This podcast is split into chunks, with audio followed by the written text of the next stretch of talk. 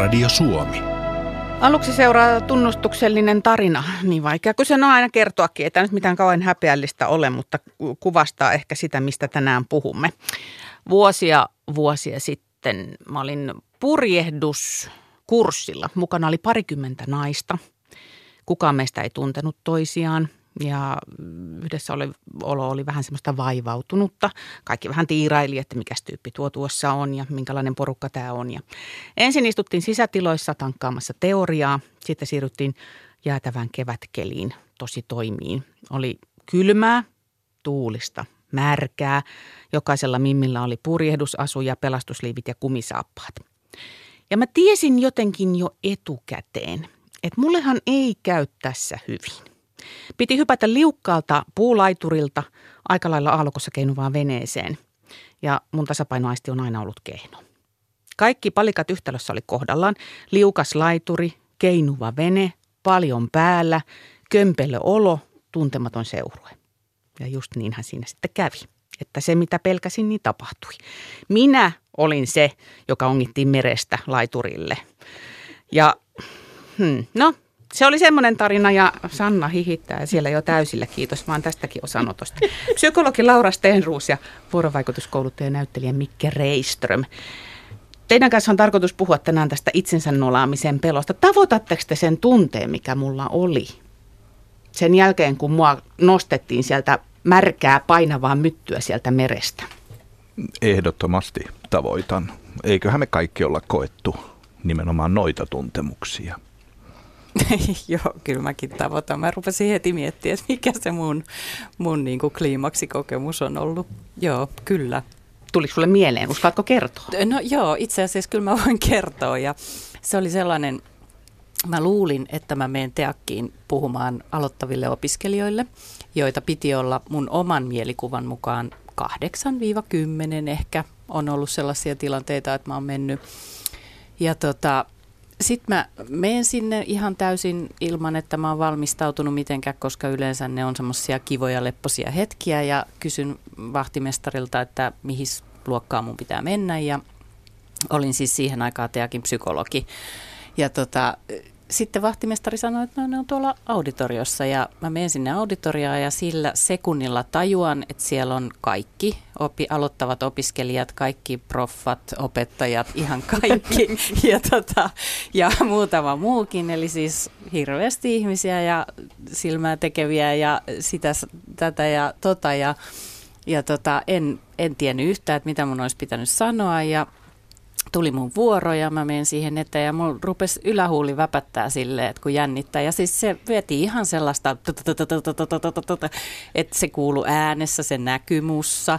Ja, ja tota, se oli kauhea tilanne, ei siinä auttanut muuta kuin vetää se silleen, vaan että no mua nyt jännittää, mutta että jos tämän jännittämisongelman kanssa tuutte mun vastaan, no tolle niin voitte uskoa, että mä tiedän, miltä se tuntuu. Omakohtaista kokemusta on.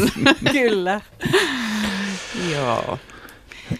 Ja katsot sä mua sillä silmällä? Katso mä vähän onko... sillä silmällä, että muistaaks, oh. muistaaks mitään sellaista, niin kuin, mistä tulee ihan selkeästi se semmoinen nolostumisen tunne, että voi ei, nyt mä nolasin kaikkien noiden edessä, tai edes öö, jonkun edessä. No yksi, joka oli siis oikeasti tosi nolo, ja, ja joka tapahtuu, niitä on siis tapahtunut paljon, että jos on toiminut niin kuin nimenomaan tämmöisessä live-esityksissä yli 30 vuotta, niin niitä oikeasti sinne mahtuu aika lailla, mutta ehkä pahin tässä, tällä saralla siinä mielessä, että mä en pystynyt oikein edes pelastaa sitä tilannetta, oli kyllä ilman muuta, kun, kun mä myös toimin aikaisemmin jonglöörinä ja, ja tota, tein satoja keikkoja kaiken kaikkiaan ja, ja, ja tota, treenasin paljon ja, ja näin. Ja sitten olin Turussa keikalla ja sitten se tila olikin hiukan outo. Se oli aika pieni, joka teki sen, että yleisö tuli hyvin lähelle. Onneksi, kohta ymmärrätte miksi, niin oli kysymyksessä aikuisyleisö eikä suinkaan tuota, tuota, koko perheen esitys. Ja, ja kertoakseni niin kuin lyhyesti tämän, niin siinä oli erilaisia valoongelmia ja kaikenlaisia. Ja valo on itse asiassa oleellinen asia, kun sä jongleeraat. Että jos on vähänkin hämärää, puhumattakaan, että jos sulla on seurantaspotti suoraan silmissä, niin se hankaloittaa itse jongleeraamista aika lailla. Ja se on kuitenkin sitten tämmöinen huumoripitoinen äh, jonglerishow. Ja sitten siinä puolessa välissä mä sitten jossain vaiheessa jongleeraan keiloilla ja heitän samaan aikaan niin sanottua läppää. Ja yksi keila yhtä irtaa, irtoakin jotenkin täysin yllättäen edes. Itse oikein tiedä, miksi ne irtoaa vähän sinne yleisön joukkoon, koska ne oli niin lähellä. Ja sitten samalla mulla oli spotti silmissä, että mä en oikein nähnyt, mitä tapahtui, että mä jäin jotain liikehdintää siinä näin. Ja, ja tota, sitten mä niin siinä huumorilla jatkoin vaan, että no niin, jotain, en edes muista mitä, mutta kuitenkin jälkeenpäin täysin kömpelösti sanottua, koska sitten pikkuhiljaa mä aistin nimenomaan ilmapiirissä, että nyt tässä on jotain. Ja sitten mun oli pakko niin sanotusti lopettaa esiintyminen kysyä, että anteeksi, tapahtuu oikeastiko jotain nyt siellä. Ja sitten saan vastaukseksi vain, että kaksi etuhammasta taisi mennä poikki. Ai. Ja silloin kylmä hiki alkoi todella valumaan selkäpiitä pitkin ja, ja tota, kaikki meni sitten loppujen lopuksi hyvin, mutta sanotaan näin, että sen jälkeen oli mahdotonta jatkaa esiintymistä, että se oli Sean puolivälissä, mutta tämä on kyllä ehdottomasti pahin, mutta tota, sitten hän ilmoitti minulle, että hän oli sillä paikalla, missä me esiinnyin, niin heillä oli oma vakuutus siinä, niin hän sitten sai kyllä uudet hampaat ja saa myöhemmin tietää, että kaikki oli hyvin. Ja toivotin hänet tietenkin sitten tervetulleeksi. Hän sanoi, että seuraavalla kerralla hän ei tule yhtä lähelle istumaan. Mä taisin tuossa aikaisemmin sanoa, että tai en, en pelkää nolaamista, olen siinä mielessä kollegani kanssa erilainen. Olen kyllä nolannut itseni monta kertaa, siis klassiset pikkutyttönä ratsastuskoulun ratsastusleirin teoriatunnilla karkaa paukku ja kaikki kuulee, mutta ehkä aikuisiän sellainen, mikä joka kerta ehkä pikkasen niin kuin nostaa sellaista lämpöä poskille, on se, kun mä oon ihan pokkana radiouran alussa niin spiikannut Eppu Normaalin kauniin palladin nimellä Tahroja lakanoilla. Enkä itse edes tajunnut sitä ennen kuin siihen studion ikkunan taakse kokoontui sitten kollegajoukko nauramaan. Sitten mä menen sinne niin kuin todella äkäisenä, että mitä te täällä nauratte, kun mä teen töitä. Joo, tässä on, tässä on pieni eroavaisuus, mä huomaan niin kuin Lauran ja mun ja Mikken ja Sannan tarinoissa siinä mielessä, että, että tota, tehän siis Mikke ja Sanna ei itse oikeastaan edes tajunnut, että muut huomas tämän mukaan, kun sitten taas me olimme hyvin tietoisia siitä, että nyt muut näkee, että me ei oikein hanskata tätä hommaa. Ja se on mun mielestä liittyy just tähän itsensä nolaamisen pelkoon kauhean vahvasti se, se tunne, että, että mitä ne muut. Ja meillähän on siis täynnä lauseita kasvatuskin, että älä nyt tee numeroa itsestäsi, älä nyt vaan sano tolla ja sun kanssa nyt tommottis. Ja, ja niin kuin tämmöistä kielenkäyttöä ja maisemaa meillähän on vaikka kuin paljon. Niin se on, se on harmi, että jotenkin ei ole sallivampaa, tai miten mä sanoisin, armollisempaa suhtautumista mokiin. Mun mielestä oikeasti mä oon sitä mieltä, että, että se vaikuttaisi koko kansakunnan ilmapiiriin hyvin positiivisella tavalla, jos yleisesti ottaen olisi sallivampaa niin sanotusti tahattomasti mokata ja, ja tota, esittää puolivalmiita ajatuksia ja, ja näin päin pois. Mm. Eli se on, se on tylsää, että, että se, se tota, suhtautuminen on nimenomaan näin, että noita sanontoja todellakin on paljon. Mm. Niin, mä sitä just ajattelin tuossa ennen lähetystä, että itse asiassa siitä vähän puhuttiinkin, että tota, mä oon nähnyt sen niin kuin oman työn kautta, että kaikilla, jotka ikään kuin kauheasti pelkää sitä mukaamista, niin on taustalla joku kokemus siitä. Ja usein se on lähtenyt just tämän kaltaisista, niin kuin ihan pienenäkin tapahtuneista joistain, joihin on just kuittailtu noin, että mitä sä nyt siinä ja älä nyt tee itsestäsi numeroa ja älä nyt sitä, äläkä tätä. Jolloin siihen on tavallaan niin kuin pointattu, että nyt teit väärin ja tämä on se kohta, missä sinun pitääkin tuntea häpeää. Ja siitähän se lähtee. Ja jos siihen suhtauduttaisiin, niin kuin Mikkä sanoi, niin eri tavalla, niin ei sellaista tietä olisi edessä. Jos esimerkiksi lapsi tahattomasti tekee jonkun pienen mokan, niin onko nauru sitten parempi vaihtoehto kuin se, että osoitetaan ja sanotaan, että no nyt sä teit väärin. Niin jos se kuitataan sellaisella lepposella naurulla ja hei tästä mennään eteenpäin, niin... Mutta tärkeää on se, että se nauru on yhteinen. Se on Aivan. se oleellinen asia siinä. Niin, eli sulle ei naureta, vaan nauretaan yhdessä. Joo, koska silloin se purkautuu nimenomaan semmoiselle, että ei jää mitään tunnekokemusta siitä, että jää siihen niin sanotusti mokaan makaamaan ja niin kuin häpeissään. Ja, ja ja tämä pätee kyllä ihan kaikenikäisille, niin kuin, että, että kaikki tämmöisessä yhdessä nauretut, niin, niin pystytään siitä helposti jatkamaan ja niin sanotusti energiataso ja innostus ei siitä pienene, vaan, vaan tota, jatketaan. Joo, ja se, että, että tavallaan jos lapsi näkee, että aikuinen pystyy nauramaan itselleen, niin se oppii siitä sen, että okei, että eipäs tässä nyt mitään. Että tämähän oli hauska juttu. Yle, Radio Suomi. Itsensä nolaamisen pelosta ja ennen kaikkea tietysti keinoista päästä siitä turhasta pelosta irti puhutaan tänään. Mm, mä luulen, että että, että teinit muistavat kyllä kertoa vanhemmilleen sitä, että sä oot niin nolo, mutta aika moni meistä hoitaa kyllä ihan itse sen pelkäämisen ja sitten vähän huomaamatta yrittää sulautua jotenkin tapetiksi. On semmoinen sordino päällä, ettei vaan niin kävisi. Elää vähän niin kuin varman päälle, vaikka eihän niin tietenkään voi elää. Studiossa mukana psykoterapeutti Laura Steenruus ja vuorovaikutuskouluttaja näyttelijä Mikke Reiström. Ei nolaamiselta kukaan varmaan voi välttyä. Mitä sanotte? No ei, jos on elossa. No. niin mielestäni ei, ei voi. Että, että se, se on osa elämää ja se on nimenomaan jotenkin sen tajuaminen, että se on täysin normaali osa elämää eikä, eikä mitään sen suurempaa. Mm, niin, noin mäkin ajattelen, että se liittyy tavallaan häpeämiseen kuitenkin niin voimakkaasti. Ja ilman häpeää sä et ole ihminen. Mm. Niin. Ja, niin kuin sanoit, että, että kun ei, kun ei voi kontrolloida tulevaa täysin, mutta sitähän me pyritään. Mutta se ongelma on siinä, että jos mun pitää, jos mun, jos mun keskittyminen on siinä, että mä en saa mokata, niin se vaikuttaa, niin kuin, silloinhan mä, mun on mahdotonta esimerkiksi mennä niin kuin aitoon vuorovaikutukseen jonkun ihmisen kanssa, koska en mä samaan aikaan voi välttää mokaamista, koska silloinhan mä ajattelen omaa suoritustani ja itseäni koko ajan. Ja silloinhan mm. mä en pysty samaan aikaan vaikuttumaan toisesta ihmisestä tai toisista ihmisistä. Niin, kun sun täytyy koko ajan vaan suoriutua sitä omasta osuudesta. Niin. Ethän sä siis kuuntele, etkä havainnoi, mitä se toinen loppujen Juuri näin, etkä vaikutu. Eli sä et mm. oikeasti, kuten sanot, että kuuntele, mutta et myöskään tunne vaikutu, et mitään. Eli silloin ei tapahdu edes sitä.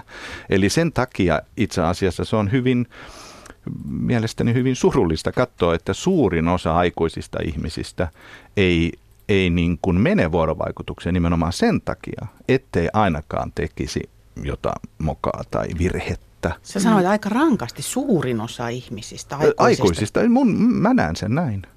Et meitä on muitakin kuin minä.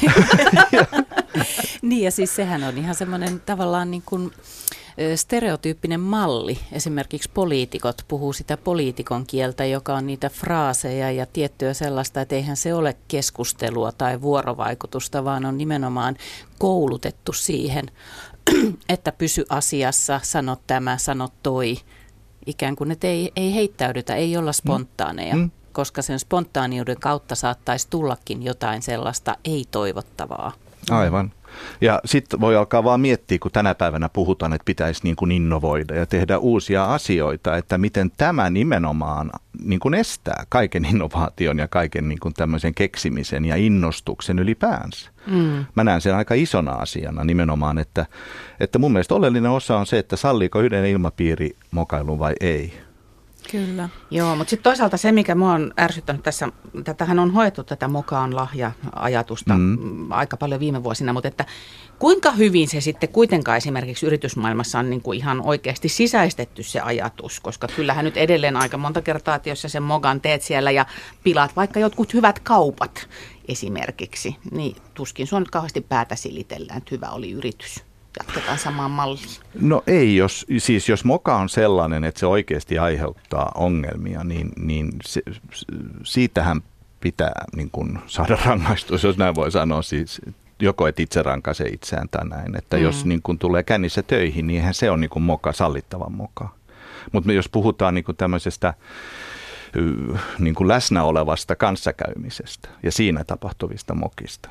Mm. Ja niin kuin, että onko se aitoa niin kuin läsnä olevaa vuorovaikutteista olemista vai ei. Ja, mm. ja, ja, ja si, siihen vaikuttaa niin kuin nimenomaan tämä mokaamisen pelko niin kuin hirveän paljon. Ja nyt on kyllä bisnesmaailma ymmärtänyt onneksi, että oikeasti se, että ihmiset jotenkin Itse asiassa, jos mä saan näin sanoa tämmöisillä termeillä, että, että on huomattu, että jos ihminen jotenkin saa itse, että hänellä niin kuin on niin sanotusti turva, että hän, hän pystyy turvallisesti itse niin kuin tekemään. Ja sitä niin kuin kaikki nämä slushit mun mielestä hirveän hyvin puhuu ja nämä uudet tämmöiset eh, niin kuin nuoret firmat jotenkin korostaa sitä, että, että täytyy saada mokata ja täytyy saada, että pääasia on, että niin kuin innostus pysyy ja lähtee yrittää ja, ja tekee. Mutta useimmitenhän se ammutaan alas hyvin nopeasti. Mm. Ja Esa Saarinen on jo aikanaan, siis vuosia sitten, puhunut näistä latistuksen mankeleista, mm. jotka on juuri niitä, jotka joka ikiseen, että ei tu toimii, ei ikinä, ei noin. Mm. Me tiedetään tämä jo, ei tästä tule mitään. Ja sehän luo semmoisen ilmapiirin nimenomaan, että lähtökohtaisesti ei enää kohta ei sanota mitään, koska tietää jo valmiiksi, että tämä tullaan ampumaan alas. Ja tähän aika paljon on, ollaan varmaan menty että jos niistä innovaatioista puhutaan, niin sieltähän ne järjettömistä ideoista, aivoriihistä, semmoisista heittelyistä ne usein tulee. Ja jos ei sitä sallita, niin ei myöskään mitään uutta synny. Hmm. Mä oon vakuuttunut nyt tietämättä täysin, mutta mä oon vakuuttunut, että useimmat keksinnöt niin tapahtuu sattuman ja mokan kautta. Mm, todella. Mutta tässä on mukana aina se, niin kuin, mä, mä en mene nyt jotenkin tuonne meidän esi-isien joukkoon, siis jotain tuolta petomaailmasta, että että kun tapahtuu jotain, mikä ei ole ollut harkittua, niin sehän vähän niin kuin paljastat kaulaa viholliselle että siihen voi käydä kiinni. Ja musta tuntuu, että erityisesti ehkä nuorille tämä on kova paikka, koska kun jotain pientä tapahtuu, niin altistuu saman tien niin kuin muiden ilkkumiselle ja kiusaamiselle.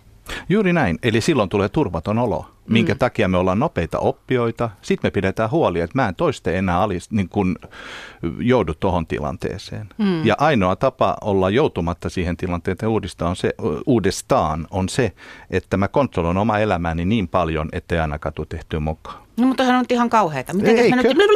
Apua!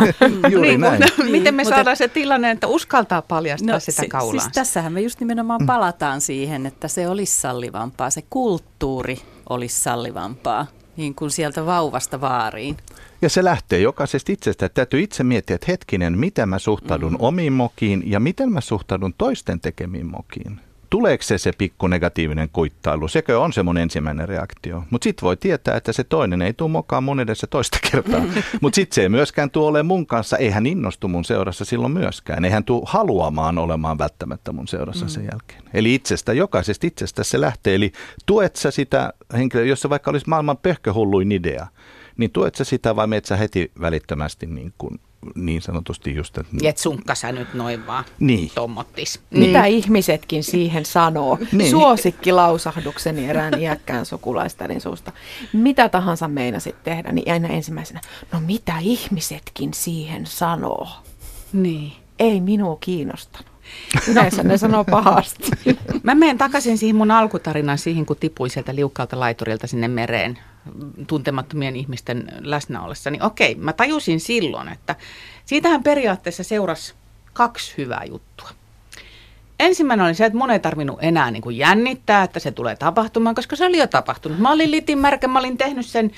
Ja sitten mun tuli vähän semmoinen, miten sen sanoisi, tämä menee nyt vähän tällaiseen kristussymboliikkaan, mutta mä tein sen teidän puolestanne ajatus myöskin. Eli siis se ryhmähenki vapautui myös mm. siitä sen jälkeen. Kyllä. Eli tavallaan kenenkään muun ei tarvinnut enää jännittää, kun yksi Tooto on jo sen tehnyt, niin sitten voi muutkin tehdä. Mm. Ehdottomasti. Mutta ajattele, jos joku, jos opettaja niin sanotusti, tai purjehdusopettaja olisi tullut sanoa, että nyt tästä lähtien noja ei muuten enää tehdä. Onko asia selvä? Niin voit kuvitella, että miten muut, kuinka vapautuneeksi he olisivat tunteneet olonsa silloin. Mm. Eli silloin se olisi ollut selkeää, että ne, kukaan ei olisi uskaltanut edes varmaan luultavasti edes mennä veneeseen sen jälkeen. Eli tämä on just se, mistä puhutaan, että silloin kun siihen kuitenkin jotenkin suhtautuu ja jotenkin näkee, että no eihän tämä nyt tämän kummallisempi juttu ollut, niin, niin silloin se vapauttaa ja se tekee rennon ilmapiiriä. Mä uskallan väittää, että rennossa ilmapiirissä ihminen aina – niin kuin uskaltaa ottaa riskejä. Hmm. Tässä vaiheessa mä katson kiitollisuudella kollegani Sannaa, koska täällä studiossahan koko ajan tapahtuu niitä tilanteita, missä nolaa itseään, mutta kun on onneksi tämmöinen rento ilmapiiri, niin tässä on helppo hengittää.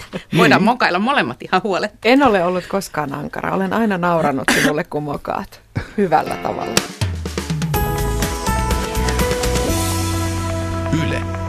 Radio Suomi. Itsensä nolaamisen pelosta puhutaan kaikki kotona ohjelmassa tänä iltana lähinnä siitä, että mistä se kumpuu ja miten sitä pääsisi eroon.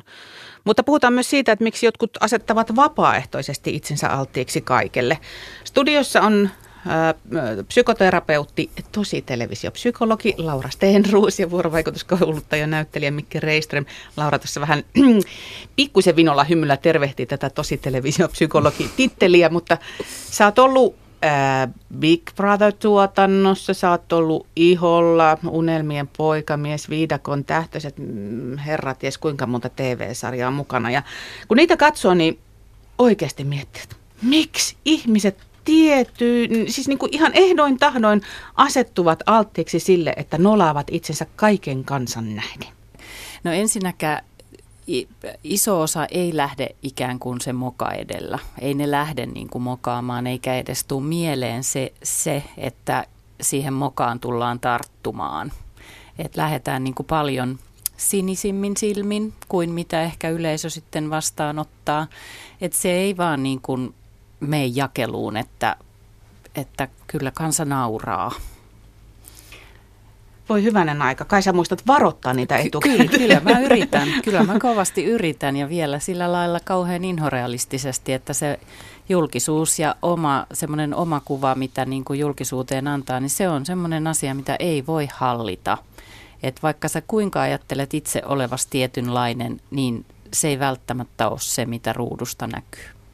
Niin, koska niitä klippejä hän valitaan tietysti myös sieltä, että varmasti ne, mitkä niin kuin itse haluaisi ehkä unohtaa, niin ne on sitä herkullisinta materiaalia on ohjelmantekomielessä. Niin, plus se, että, että muut näkee sut aina erilaisena kuin sä itse näet itsesi. Niin, se on ihan totta. Joo, jo, näkehän sitä itsensä erilaisena peilistä jo pelkästään, kun katsoo kameran silmästä. Saati sitten, että mitä se luonne kertoo. Näin.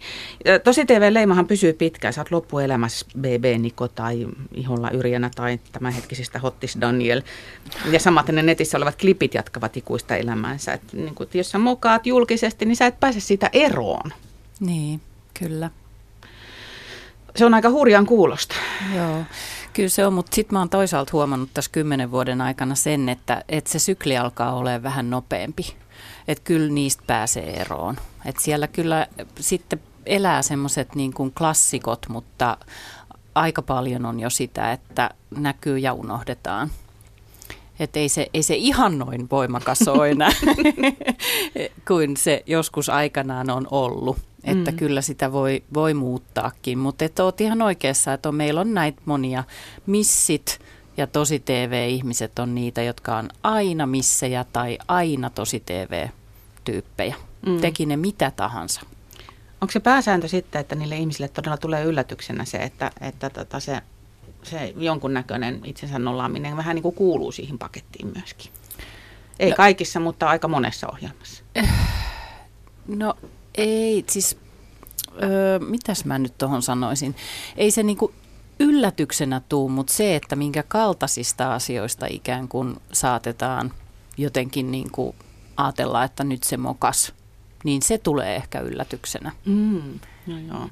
Mutta sitten on myös niitä, jotka tavallaan niin kuin on niitä hassun hauskoja hahmoja ja perustaakin sen tekemisensä sille jatkuvalle mokailulle, eikä niin siitä kärsi.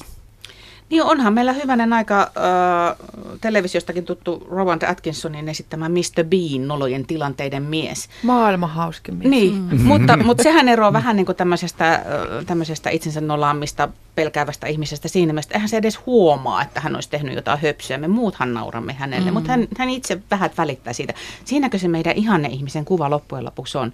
Ihminen, joka antaa kaiken tapahtua, mutta ei, on sen verran sopivasti hölmö, että ei edes tajua, että tässä olisi jotain pielessä.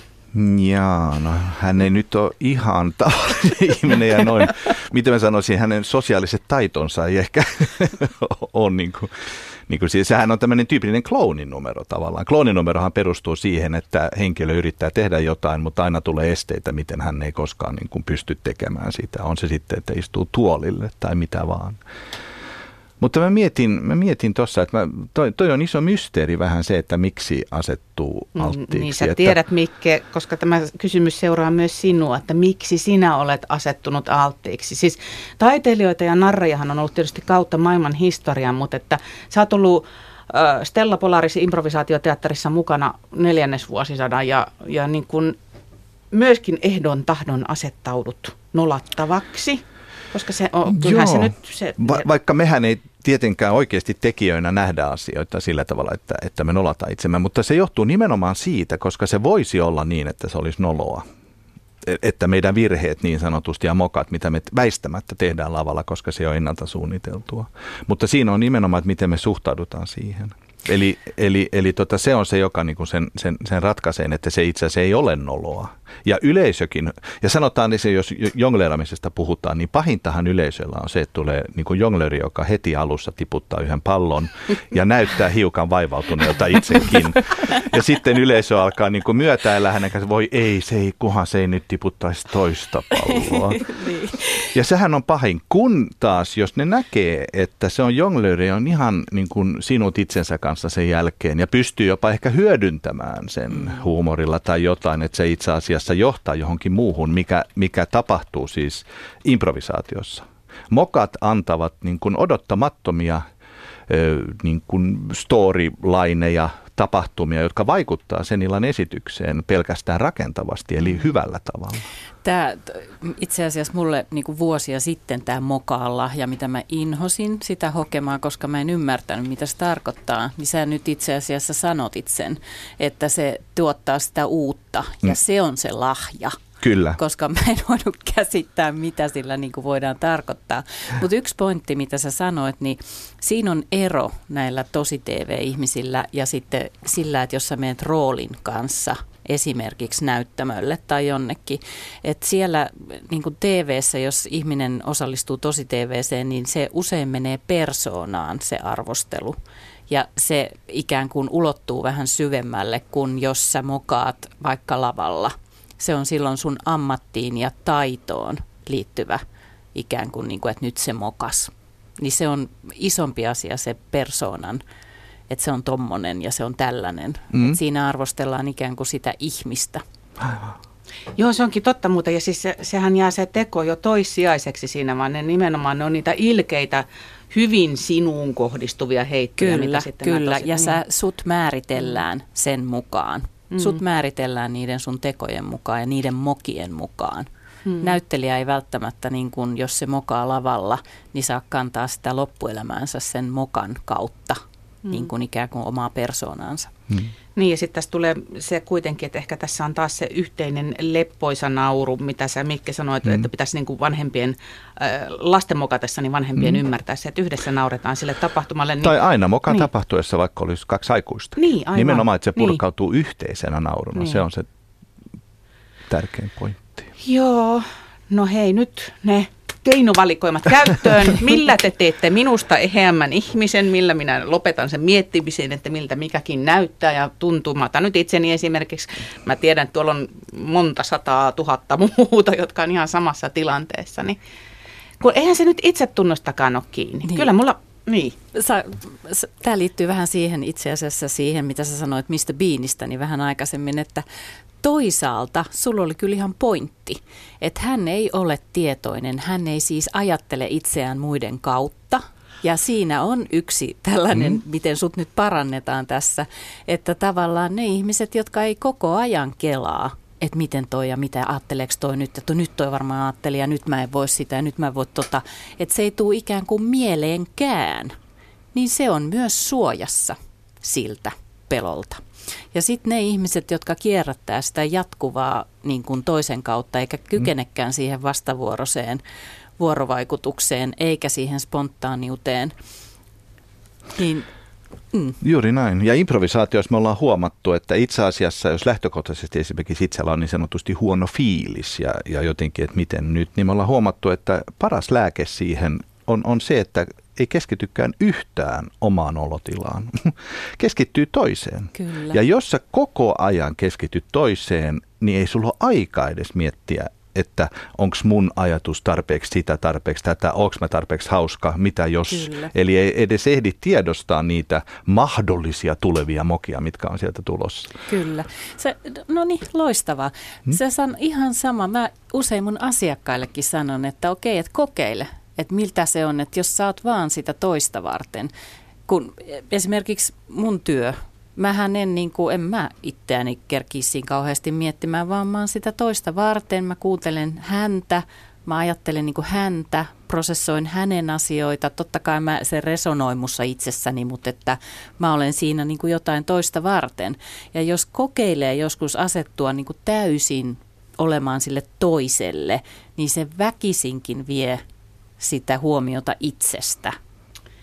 Eli seuraavan kerran, kun mä äh, esimerkiksi tapaan tuntemattoman ihmisen, sanotaan työn ulkopuolella, eihän mulla mitään ongelmaa mikrofonin kanssa on mennä häntä kohtaamaan, mutta sitten kun mä oon tällaisessa niin vapaa-ajan tilanteessa tapaan uuden ihmisen ja mietin, että no, mitä, mitä mä tästä nyt selviin, että, että mä en nyt niin kuin mokaa tätä juttua, niin mä rupeankin miettimään, että, että onkohan sillä hyvä olo ja onko sillä kaikki kunnossa mm. ja onko ja se, mä niin kuin, kuuntele mm. kaiken, minkä hän sanoo. Koska jos kuuntelee aktiivisesti koko ajan, niin ei silloinkaan ehdi miettiä ja arvottamaan omia ajatuksiaan. No niin. Tähän neuvoon minä turvaudun ja tukeudun. Kiitos, aika loppuu kesken kaiken taas tässäkin hommassa niin kuin aina. Mutta ei se mitään, me päästiin alkuun tällä. Jatketaan joskus toista. Kiitos Laura ja Mikki. Kiitos. Kiitos. Yle. Radio Suomi.